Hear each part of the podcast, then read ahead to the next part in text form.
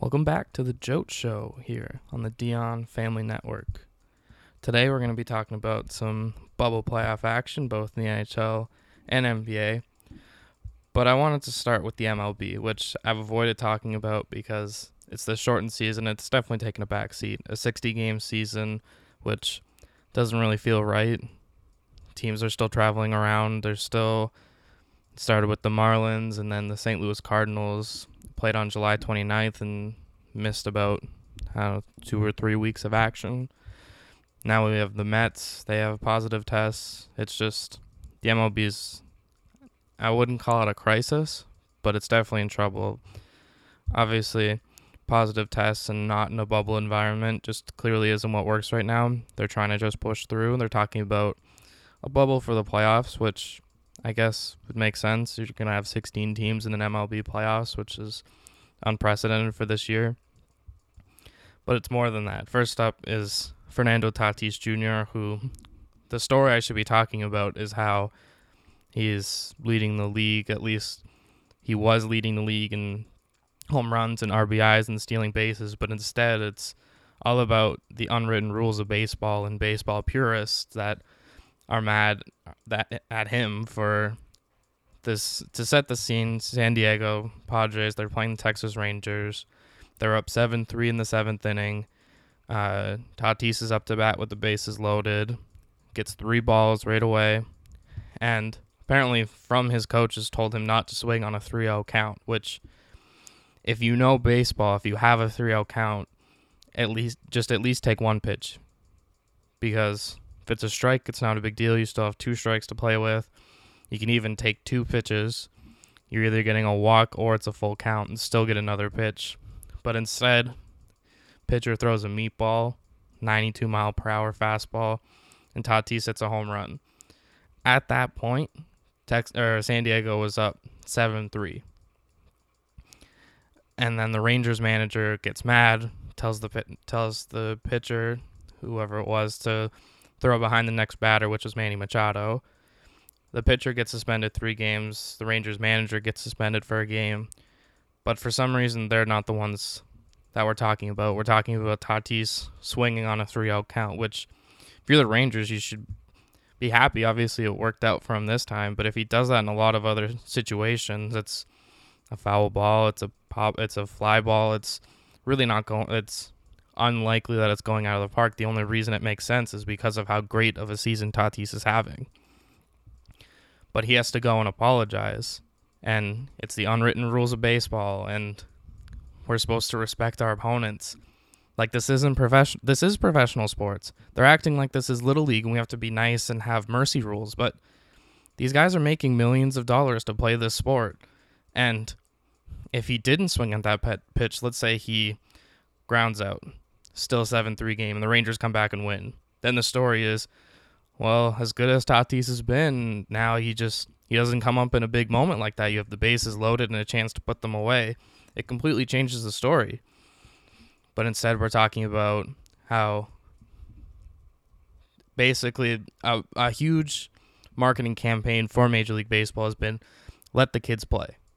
A young, young, exciting group of players, which is what we should be talking about. But instead, it's respecting opponents, and these unwritten rules, which, besides Tatis, which he's having a great season, the Padres look like they could make the playoffs, which has not been the case for a long time.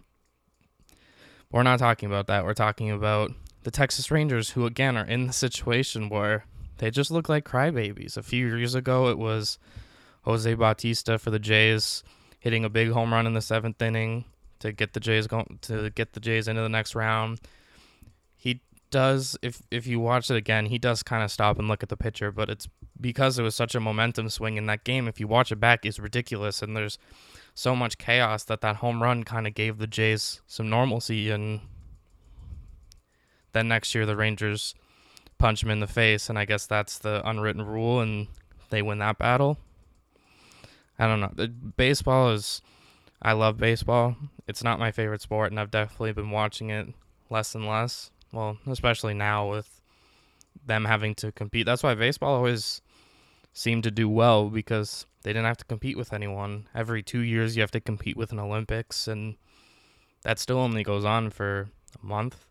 So you get most of the summer to yourself. This year, it's all about the other sports, and they're in playoff time. I was excited about baseball. It's a you get dropped into the middle of a pennant race with everybody at even even level, but that's not what matters. It matters that we're disrespecting the game and we're talking about letting the kids play and now we just won't let them. It's it's definitely annoying. And it's pushing younger people away because they're going to see this and go, "Oh, so we sh- don't want our star players making big plays, hitting home runs, having fun. We want to respect our opponents. That's what matters." Ask the NHL and NBA teams right now if they're oh, you know, I'm not going to shoot this three pointer, or I'm, I'm not going to score in this empty net because we want to respect our opponents.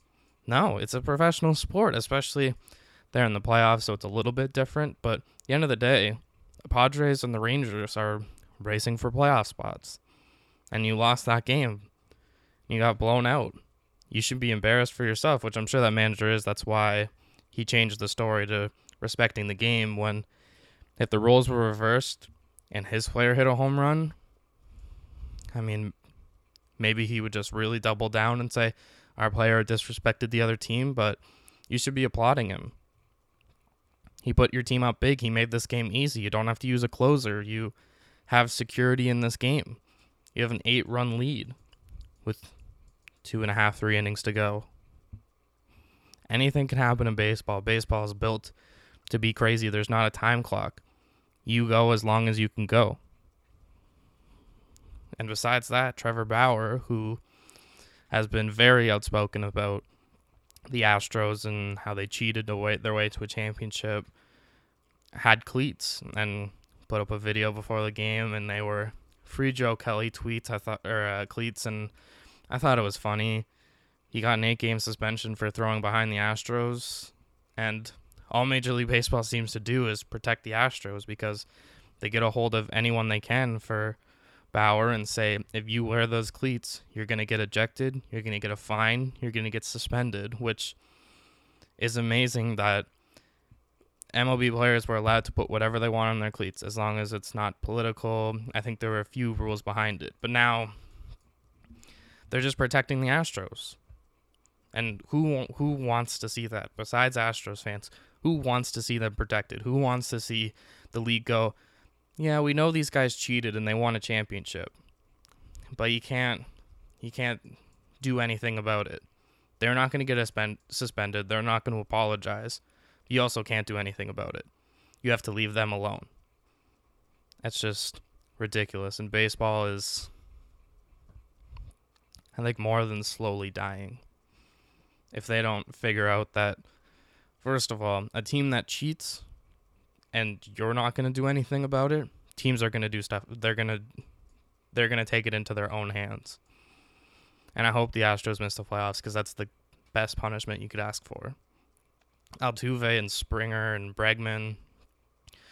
Actually, I think Breg- Bregman and Correa have actually been having good years so far, but Springer and Altuve, they could have bumped it up by now. But a few days ago, they were hitting below 200, which is hilarious because, especially now, if they were still, if they didn't get caught and were doing it this year, then everyone would be watching their games and think, oh, what's that? What's that like noise in the back? It sounds like someone's like banging, banging on something. Oh, George Springer just hit a home run. Oh, and there goes one from Altuve too, where they get caught now, but now, now they're not cheaters, and not all of them are cheaters. Some people refuse to do it. I just think protecting the team, although they are a very good team and no one would deny that, they don't have any credibility now for being a good team because they cheated and they're protecting them. I just hate to see where baseball is. Obviously, playoff baseball is pretty undeniable, but until then, I'll obviously keep up with it because it's a it is a prominent sport and I want to see where it's going, especially come playoff time. But just overall, they need to they need to figure out how to attract young people to be interested in any respect. Yeah, 10 minutes on baseball. That's not that's not bad. let's move on though, because I don't want to blow a gasket on Tatis Jr. and Trevor Bauer, who are both just. I want to end this with, they are both in the right. Swing at every pitch, blow out every team you can, win every game by as many runs as you can, and if you want to be funny and talk about a guy who got suspended for eight games for, it is definitely vigilante justice. Do it. I know he made the right move by not wearing them because you can't do that to your team, but wear them in every warm up, sign them, auction them off. Someone will buy them. I hope Joe Kelly buys them. All right, let's move on now to the NHL. Uh, first round seems to be almost wrapping up. We got two series left. Uh, for now, let's go through Vegas beat Chicago in five. Again, Chicago wasn't in this series. Vegas kind of seems like they just need to prep for the second and third round because that's when they're going to get an opponent that's really going to challenge them. Although this Vegas team is really deep, I think their goaltending is still not a question mark because it's two quality goalies, but I think they've picked Robin Lehner, and I think that's a good call until he really falters. You just got to ride with him, especially in, and in that game five. I talk about Vegas's depth, but also that top line, Max Pacioretty plays his. He didn't play any of the round robin games. Gets a couple points. William Karlsson, Mark Stone, those guys really stepped up in a game that they just needed to eliminate Chicago because the longer they held on, the worse it would be for Vegas. Now they get a few days off, and I think that's only going to be good for them. Next up, we got Tampa Bay eliminates Columbus in five, but a five game series that I think because of that game one overtime, they played about seven games. I think that game first game was two and a half games. Tampa Bay really dominated the series. It's funny that I talked about how badly Tampa Bay was out shooting Columbus, but then Columbus in the last two games outshoots Tampa Bay 29-22, not nothing crazy, and then in that game game 5, 41 to 25, which is a big margin and if you gave me those numbers just blank without the teams, I would have told you Tampa Bay definitely outshot Columbus. I feel bad, Jonas Korpisalo. This is definitely not his fault. Tampa Bay, I think this is way more impressive that they don't have Steven Stamkos, and that I, I assume he's not really gonna come back. If he hasn't played yet, why? What makes everyone think he's gonna come back? I don't even know if he's in the bubble, but Tampa Bay moves on. They destroy their demons of Columbus last year. I think it's interesting who have obviously you know they're gonna play one of two teams, but it's definitely definitely gonna be interesting. Oh, I guess that eh, could be out.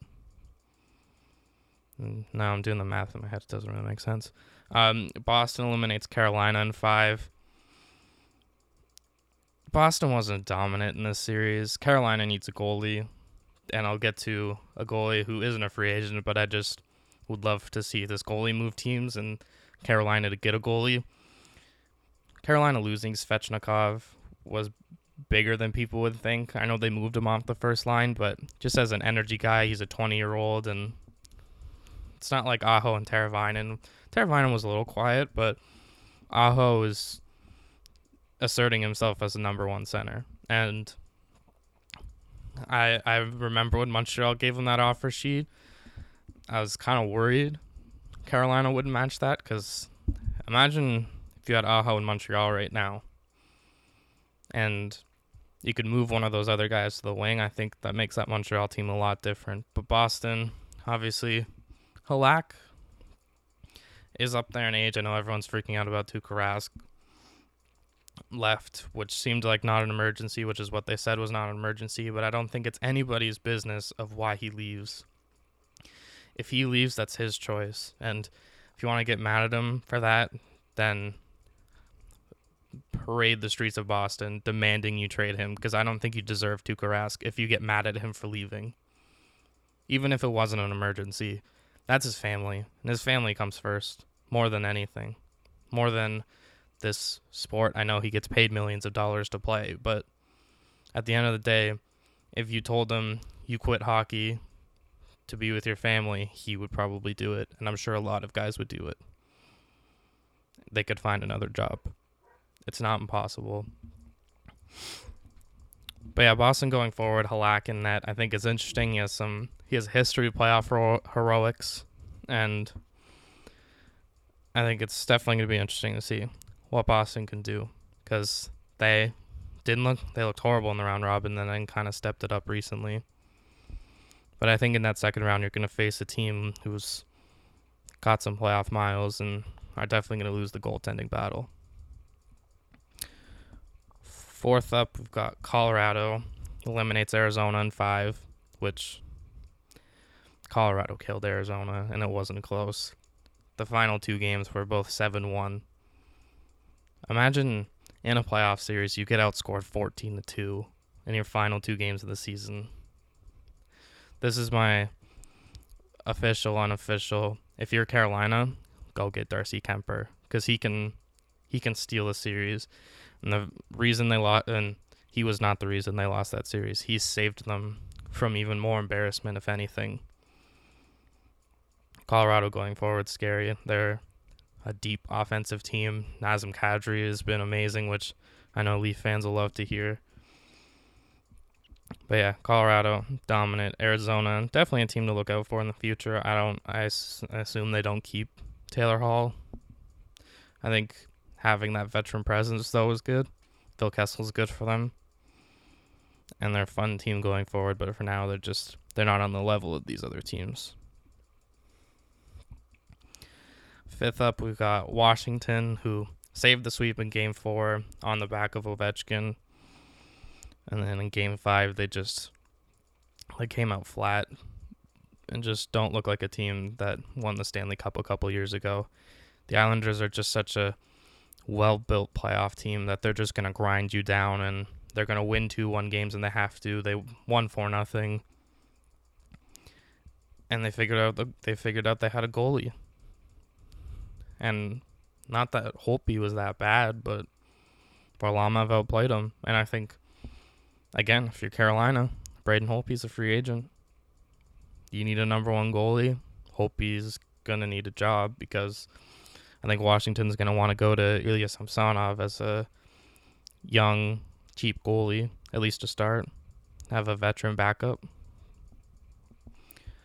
But yeah, Washington came out flat, and the Islanders. I think whoever they have to play in the second round is going to be in trouble just because of their never say die mentality and the way they're willing to win games in any way, but they usually will dictate the play and just play that tough defensive style that I think not the worst possible series, but if it's Flyers Islanders in the second round, we're bound to one nothing, two one games, and just all neutral zone, no shots, and just what most people who don't enjoy hockey would definitely say a boring game. I don't agree, but we'll see. We'll see what happens. Next up, we got Dallas Calgary. I thought Calgary looked great. They won two games, and then Dallas just slowly. They made so many comebacks, and usually it was late at the end of games to push it to overtime. But this game is six. Calgary's up three nothing in the first period. Dallas gets one and then just explodes for four in the second period. It's a five three game. Denis Gurianov scores four goals which is not who I don't think most people would have expected him to score four goals for Dallas or anybody on Dallas. Miro Heiskanen all over the score sheet. And again, Dallas moving forward. If you're in that second round, they're the three seed. I don't know if Anton Khudobin is the answer to beat you're not gonna face Vegas, Colorado, or one two. So I guess you face Colorado. Actually, yeah, either way, Dallas faces Colorado because it'd be St. Louis or Vancouver. Um, I don't think Colorado. I don't think Colorado's gonna get that thrown off by Khudobin, and then I think Philipp Grubauer is enough to stop Dallas. Although Dallas does have that kind of playoff magic feel to them, I think Dallas Colorado is a great series. And I think ultimately Colorado would win that series, but I don't think it would be easy for them. Not as easy as this Arizona series. Uh, next up, we got Philadelphia, Montreal. Philly took the 3 1 lead. Montreal forced game six with uh, uh, the most wide open game of the series. And not even that it was a high scoring game, but it just kind of seemed like the offense was kind of always, or at least felt like at least there was a little more offense to this to this game.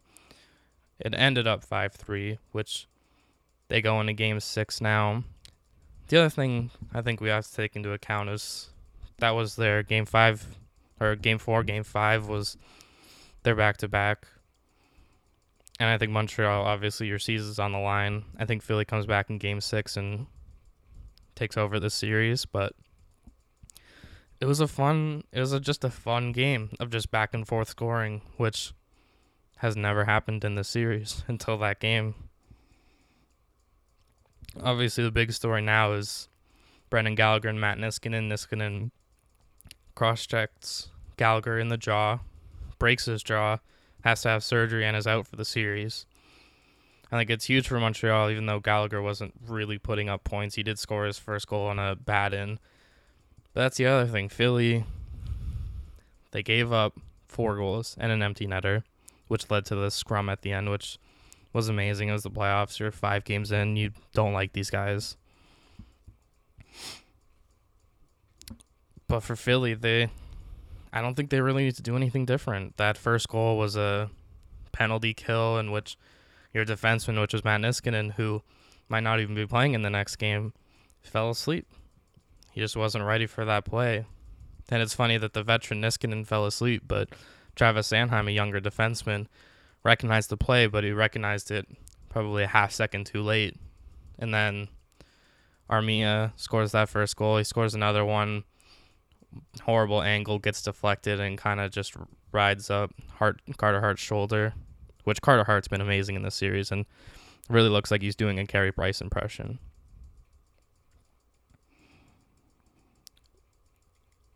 It's definitely not the most high entertaining series, I guess you call it, just high scoring, but for just a playoff series, it's everyone thought Montreal didn't deserve to be here. I think they've proved to everybody that, especially against Pennsylvania teams, they are showing up for these playoffs. I think that's big. Uh, final series up here, we've got St. Louis, Vancouver. St. Louis looked dead in those first two games, came back and won two straight. And in game five, they had the lead. And then Vancouver just. Vancouver opened the scoring St. Louis came back with I think two unanswered, two or three unanswered. Um, two, uh, three actually, yeah, three unanswered. Two in the first, one in the second, and then just seven, seven minutes of just monstrosity for Vancouver. They score three goals. They completely take over the game. They shut down that third period and St. Louis scored, but it was after the final buzzer. I think the series, as good as it's been, deserves a game seven, just as a hockey fan. But I think Vancouver really changed the momentum with that win. I have a feeling they'll take this. Uh, they play tonight, game six. Same with Philly, Montreal.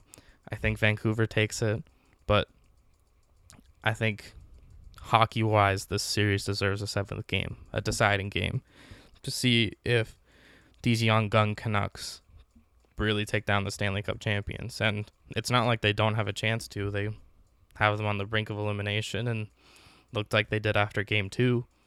But it's been such a back and forth series that I think a seventh game truly decides who can outlast the other one be interesting to see, and then we'll we'll get to the second round. But now let's move on to the NBA. We've had game two two games for each series, so we've seen the good, the bad, and the ugly of all these teams. We're gonna start in the East. Milwaukee, Orlando, game one. Milwaukee hasn't really looked good in the bubble. I think It's the same goes for the Lakers, which we'll get to, but they hadn't looked good and that game one just showed it that they had played all year for the one seed. They were ready for home court advantage and Orlando just kind of showed up and made shots. Nikola Vucevic, that's a Nikola or Nikola Vucevic, 35 points, 14 rebounds, and just the Magic are just a solid team. I think they are as long as that group is together, they're a playoff team. I don't think they're anything above a six seed, but they're just a solid playoff team. And they took that game one, and I think everyone started to freak out. It's time to time to panic for the Bucks. Like, what are they gonna do? How are they gonna stop this? They haven't looked good at all. They're the number one seed, and they're they're gonna get knocked out by the Magic. Are they gonna get? I don't think anyone thought they'd get swept by the Magic, but then uh, game one really showed the depth of these teams, and I think the Bucks' depth going forward when they have to face uh, even a Miami who's playing really well, a Boston, a Toronto. I think that depth's going to come into question because the Magic's depth just showed just showed up in that game one a lot more. And I said it before the Bucks have that question mark who they need guys to show up. Who's it going to be? I mean Giannis obviously is going to show up 31 points 17 rebounds 7 assists Game 2 though the Bucks bounce back. Giannis, 28, 28 points, 20 rebounds, 5 assists. Statistically, about an even game. I know 20 rebounds, 28 and 20 sounds a lot better than 31 and 17, but in all actuality, it's not that different. I think it was just the Bucks again, the Bucks depth that just showed up in that game. Vucevic again though, 32 and 10, putting up great numbers against Brook Lopez, who I don't think anybody's calling a defensive player of the year candidate. The Magic are shorthanded. I guess you can know Michael Carter Williams, no Aaron Gordon for the first two games, which makes it even more impressive that they won that game one without arguably one of their better players. I think the real question now for the Bucks is Khris Middleton. He's your second best player. He's unquestionably an all star. One of the more underrated, definitely overshadowed players in the league, playing behind Giannis. Game one, he scores 14 points. Eh, not really what you want to see from your number two guy. And speaking of number two, game two, he scores two points. He can't we're obviously going to get to Paul George, who's had his history, but Khris Middleton just disappeared and they won, which I think is more concerning. Is if he doesn't show up and they still win, obviously it shows that they're a great team and they're the they have the best record in the league for a reason, but him not showing up, he can't do this in round 2. If he scores 14 and 2 points in the first two games against Miami in the second round if that's what happens, I think they lose both of those games. They need Khris Middleton to show up, and if he doesn't, the Bucks are going to be sent home early, and the rumors are going to swirl again about Giannis. Does he want to leave? This team can't win. Does he want to stay in Milwaukee? Which comes to their their possible second round opponent, which is Miami, Miami, Indiana. Game one, just a solid performance all around. Jimmy Butler 28 points, Goran Dragic 24 points, which I said before. Miami needs one of those point guards to show up, whether it's Dragic, whether it's none. They need one of them to show up. Even Bam Adebayo, who I think it's him or Brandon Ingram for most improved player this year. I think it would ultimately, for me, would have to go to Bam because, in my opinion, he's kind of their best player. He's I know Butler's the go to scorer and the alpha dog, but Bam, 17, 10, and 6. Not not obliterating the stat sheet is their defensive anchor is the ultimate Giannis, not the Giannis stopper, but the number one piece you would want to try to stop Giannis in round two. I loved hearing that Butler is fired up and he's because Indiana's the home team, designated home team he's yelling at the virtual Pacer fans, which is exactly what Jimmy Butler needs. I thought it, he's one of those guys where you don't know if he needs the crowd to really succeed, but I think that guy finds his own energy from anywhere. Even his story, I think it was right before game one, that he's selling coffee out of his room. He has a whole setup and everything for it. $20 a cup. I think that's hilarious. I love Jimmy Butler. I think he's definitely not one of the faces of the league, but definitely a guy you need in the league who's just kind of like a Reggie Miller ish type villain who's the underdog, but he really he thinks he's probably the best player in the league. I know a lot of guys would say they think that, but I think in his heart he really thinks that. He doesn't care. LeBron, Giannis, whoever's in his way, he'll destroy them if he has to. I think Miami played great, but also Indiana came out flat. TJ Warren, first team all bubble, didn't really show up. And losing Victor Oladipo eight minutes, her after he only played eight minutes, is definitely was a concern before game two. Which game two was the Duncan Robinson game to say the last 24 points. Hit his first six shots, which were all threes. I think definitely the underrated player for Miami has to be Tyler Herro. I know he was a high pick and went to Kentucky, but just as a rookie, he scored 15 points in game one, 15 points in game two. He just kind of seems like a reliable piece that Miami needs. Oladipo again comes back from the eye injury, scores 22 points. But I think the real thing that's come out of these first two games for Miami is that being the five five seed it's a blessing in disguise. Again, doesn't really matter that you're the five seed. It's no home games. They have a virtual crowd. Doesn't really make a difference. And I think having that adversity, having that chip on their shoulders, definitely made a difference for Miami. And I definitely see them running away with this series. I think the Pacers can steal a game, but this team's really got to wait to next year for Sabonis to come back. And having that team all together again, I think they'll be fun. But for now, I think Miami's on their way to dominate this series, just like Boston is dominating Philadelphia. Philadelphia without Ben Simmons just isn't the same. Game one was the Tatum and Brown show, which they look like the mini versions of Paul George and Kawhi Leonard. Jayson Tatum, 32 points, 13 rebounds. Jaylen Brown, 29 points. The one thing you can really see from the series is that you could argue Embiid's the best player. I would say Tatum, at least right now, is on a higher level, but he's doing it by himself 26 points, 16 rebounds. And he just doesn't really. Having Simmons there is just another guy on his level, and no one can even seem to throw the ball to him. I know he turns the ball over a lot, but guys with high usage do. Luka, who we'll get to again, had 11 turnovers in his first game but it's because he has the ball all the time. But what are you? If you're putting the ball in someone's hands and they don't turn it over, they would have to be the perfect robotic player, like Kawhi Leonard. Uh, I think Boston's concern again going forward. You lose Gordon Hayward for, you assume two rounds. If you get to the conference finals, you get him back. It's a big boost, but without him, can they hold on? And I think that's definitely a big concern.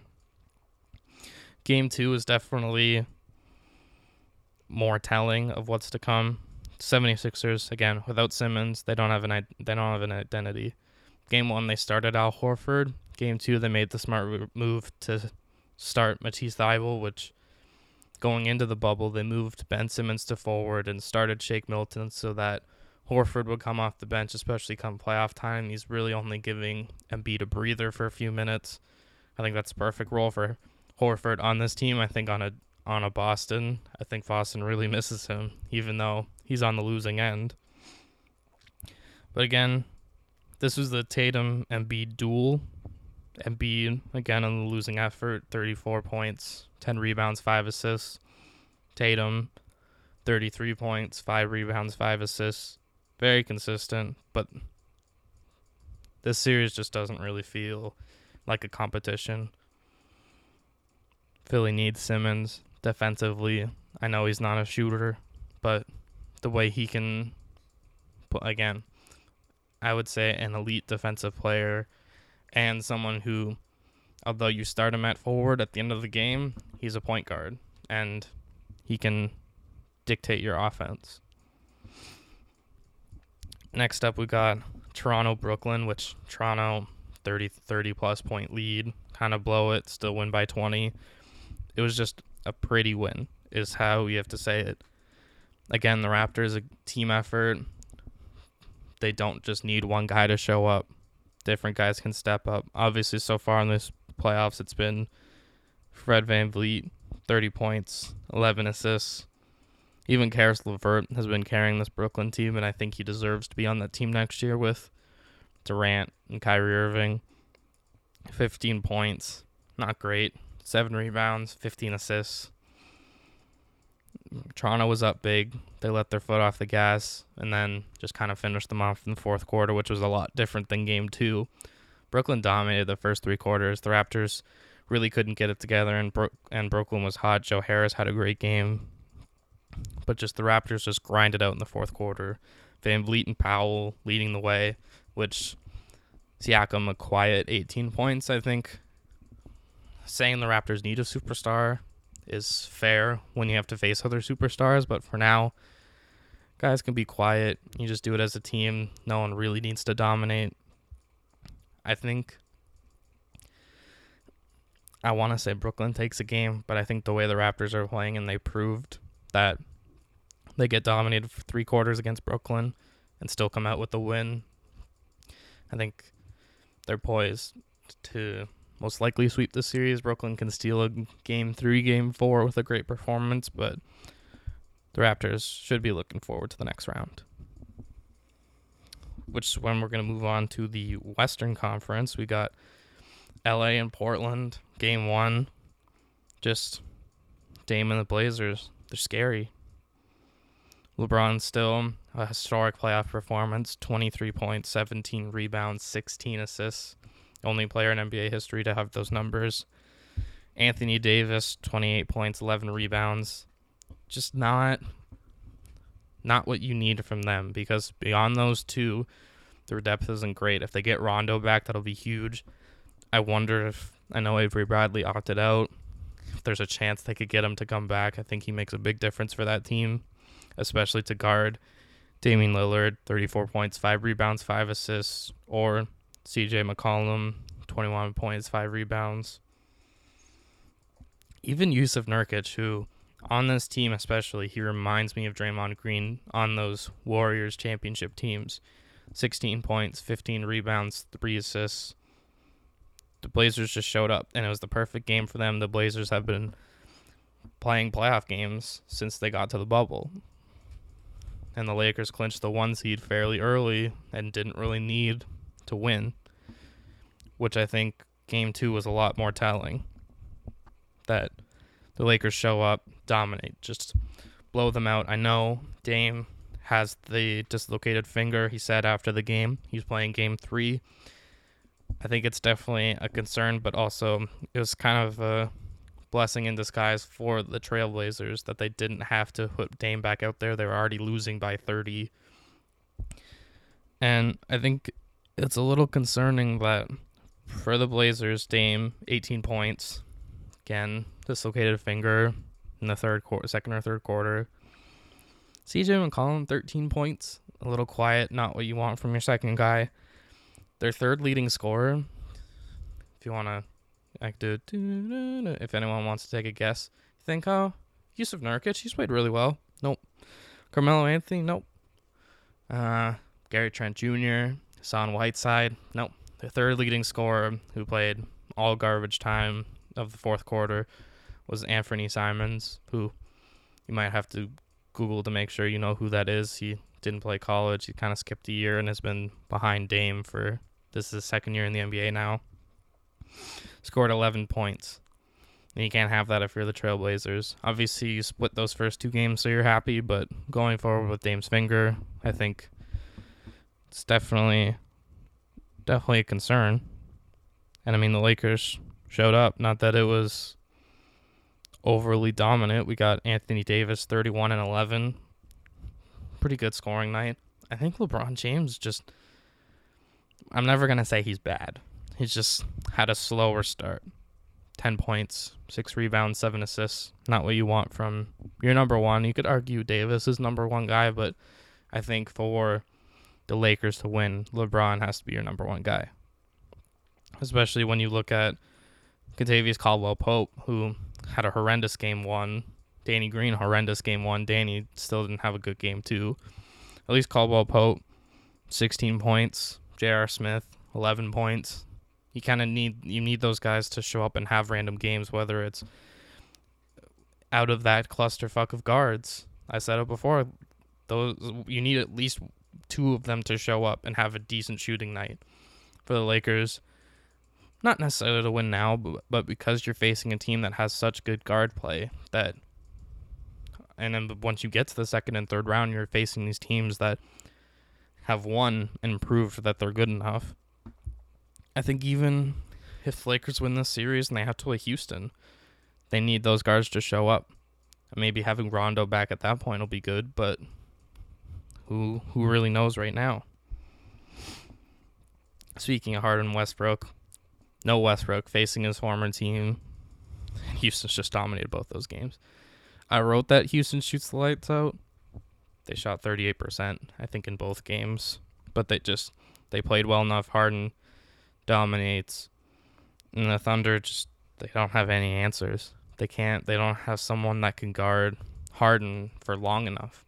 Dennis Schroeder can do well for a few minutes, so can Dort, but nobody for a long extended period of time can guard James Harden. I think that's true for a lot of teams in this league. Again, game two, the Rockets are pretty set with their eight man rotation. I think once they get to the Lakers, if that's what happens, I think they're going to have a whole hell of a trouble with Anthony Davis. I know that's every team, but you're going to have Robert Covington and PJ Tucker guarding Anthony Davis. I just don't think defensively it's going to work for the Rockets. I think the small ball experiment's been fun, but I think they need to find a center that can shoot threes, which is the ultimate Houston like death weapon, I guess you can call it, because if they find a center that can defend and shoot threes, the Rockets might win a championship. Maybe not. Well, obviously they can't win it now, or not that they can't win it now, but they can't have that guy now. But eventually they're a scary team moving forward. Shai again, Shai Gilgeous-Alexander, decent game one, game two, their top scorer. Him and Chris Paul just aren't enough. Offensively, they're fun, but defensively, they just can't hold the Rockets, and that's the only thing. They need better wing defenders. They have a lot of. They have the Dort and the Terrence Ferguson. They have Bazley and Gallinari and Mike Muscala, which they're all decent players, but they're not good enough to win you a playoff series unless they all show up and play equal minutes, which just isn't realistic. Final two series. First, we got Denver, Utah, game one, just an overtime classic. They had the double overtime earlier in the seeding games. Donovan Mitchell, 57 points. Ridiculous. Jokic, Murray, Jokic 29, 10, and 3, which is not what I would expect from Jokic, only three assists. Jamal Murray really showed up in that game one, especially that overtime. 36 points, 5 rebounds, 9 assists. Just really good performance by them. Ingles and Clarkson, they were okay. Clarkson's a good scorer. Ingles is kind of a decent all around player, but not having Bogdanovich just really hurts them in this series, especially. Michael Porter Jr., game one, he's just a really reliable scorer. Defensively, he needs help, he needs work, but knowing he's a could be a reliable 15 to 20 point scorer is great for the Nuggets, not just this year, but moving forward. Game two was just a great team effort. Mitchell, as their point guard, waiting for Mike Conley to finish his quarantine and return. Mitchell, Gobert, Joe Ingles, Jordan Clarkson, just all kind of showed up in their not necessarily equal, but just it just fit the right way for the Jazz in that game too. Jokic 28 28 11 and 6. Bit of a I guess a better, not statistically not a better game. And they didn't win. Michael Porter Jr. 28 points. The real problem with game two, and it's been Jamal Murray for the past couple years. Murray 14 points. Scored 36 in game one. You don't need him to score 36 every night, but you need a little bit more from your number two player, I guess you call him. You can't call Porter their second best player yet. If he figures it out defensively, he could be, but especially with Murray's inconsistencies, I think this is going to be a great series. And I think it goes six or seven games because of how they kind of go back and forth, and Utah's going to get Conley back, which I think it's going to be interesting when he comes back. What kind of role do they want to put him in? If they want him starting again or coming off the bench, kind of running their second unit, giving a little off ball time to Mitchell. I think it's going to be fun. Looking forward to that series. Last one up, got Clippers Mavericks. Game one. Everybody talks about Kristaps getting ejected, which was a horrible ejection. Both the techs were soft, especially especially for the playoffs. But it exposed the Mavericks that they already don't have great wing defenders. Besides Kristaps, they have Boban, who, as fun as he is, he can't play crunch time and he can't can't play big minutes. That's why they need Kristaps there. That's why next year Dwight Powell will be big for them coming big for this Mavs team coming back. Game one though, just a classic Kawhi, 29 and 12. Paul George showed up, 27 points. The real story, though, which was most points in your first ever playoff game, and I think it just proves the legend of Luka. Luka Doncic has been great. 42, 7, and 9 in your first playoff game. I think people are going to want to go play with him. I think my dream piece, I know it's not good to say in the first round of the playoffs, but if they had Goran Dragic, kind of a, a point guard that's played with Luka in the past, both for the Slovenian national team, give him some off ball time, kind of not stagger their minutes, but give Dragic early minutes and then kind of let Luka play point guard for a bit, and then in crunch time you can figure it out. I think he'd be a great piece for them but I think this team needs wing defenders, especially in this series. It's just not really going to work. Although game two, Luka only plays 27, 28 minutes. Still, 28, 8, and 7. Between his first two games, one of the highest combined points for your first two games. Like he's in a company, he's in company with Kareem, which I think is incredible. Kristaps comes back 23 and 7. Just good performances. Dallas dominates all night. That second and third quarter set them up so well that they didn't really need to play their starters in the fourth quarter. Kawhi again, he's just trying to put this team on his back 35 and 10. Again, the real problem of this team it's a guy who tried to give himself a nickname before he even really had a great playoff game playoff P, Paul George, 14 points, 10 rebounds. Or actually, I don't know if that was rebounds. 10 rebounds or assists. Doesn't really matter. If you're the second best player on your team in a playoff game, this goes for Paul George. This goes for Jamal Murray. This goes for Khris Middleton. You need to show up. You can't just have your star carrying this team because they can only do it for so long. And that's where you can see uh, Giannis kind of not break down, but get tired because you have to carry this team. I think that's really tough. They are easing Montrezl Harrell in. His first, he didn't play any scrimmage or seeding games. So I think easing, they're definitely slowly trying to get him back in the rotation. I think if they really need him in a game five, game six scenario, he'll be out there for crunch time. He'll play big minutes. But for now, they're just trying to make sure he gets his legs and doesn't hurt himself. I think that series goes probably six, just based on Luka and Kristaps and how great of a duo they are. They need a third guy. Not saying Goran Dragic is their third star, but they definitely need a third, third guy that's a good wing defender. And I think that Mavericks team is scary for the next, as long as you can think of, 10, 15 years. As long as they have Luka and Kristaps together. So yeah, that's uh that's about it. That's the first two games so far of each series. Uh, NHL second round just around the corner. Could be over tonight. Philadelphia and Vancouver could win. We could be looking at round two. If not, game seven. I hope one of them goes to game seven because I love game sevens. And for a first round series, it's tough. But then it also turns into the argument of is it is it bad to wait, or would you rather be playing, and then come game one of the next series, the other team's rested, but you're fresh. They may be more fresh, but also you've had more important games to be playing while they've been hanging out in their hotel, playing ping pong, swimming in the pool. And that goes for the NBA or, or the NHL.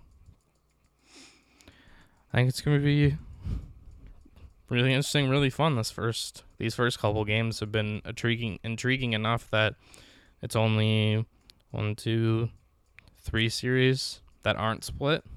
Miami, Toronto, Houston winning the first two games of all those. Oh, sorry, Boston too. So half half the series have been two nothing, but it's for justified reasons and player injuries that if they weren't the case, if Sabonis and Simmons, I mean, if Russ was playing for Houston, then would probably be winning by more. It's definitely you could see that, and the only reason Milwaukee Orlando split was just game one jitters. You could see it happen with the Raptors last year against Orlando, which is definitely the scary thing to think about. Is that can or is now Orlando the team you want to face in the first round and lose game one because they'll just fire you up and get you set on your playoff run. It's to be seen, I guess. Uh, other than that, you can check out uh, all the podcasts we're doing here. Uh, coming up with a name for the pop culture show soon between our two options. Uh, still doing uh, NHL, MLB, NBA daily picks. Uh, it's on my blog, uh, Jack Dash. Uh, I don't know. I'll just put it in the description. I can't remember the URL right now. Uh, you can follow the Instagram, Dion Family Network. We post every episode there. You can listen Spotify, Apple Podcasts, anywhere you find your podcast, really. And uh, other than that, we'll see you next time.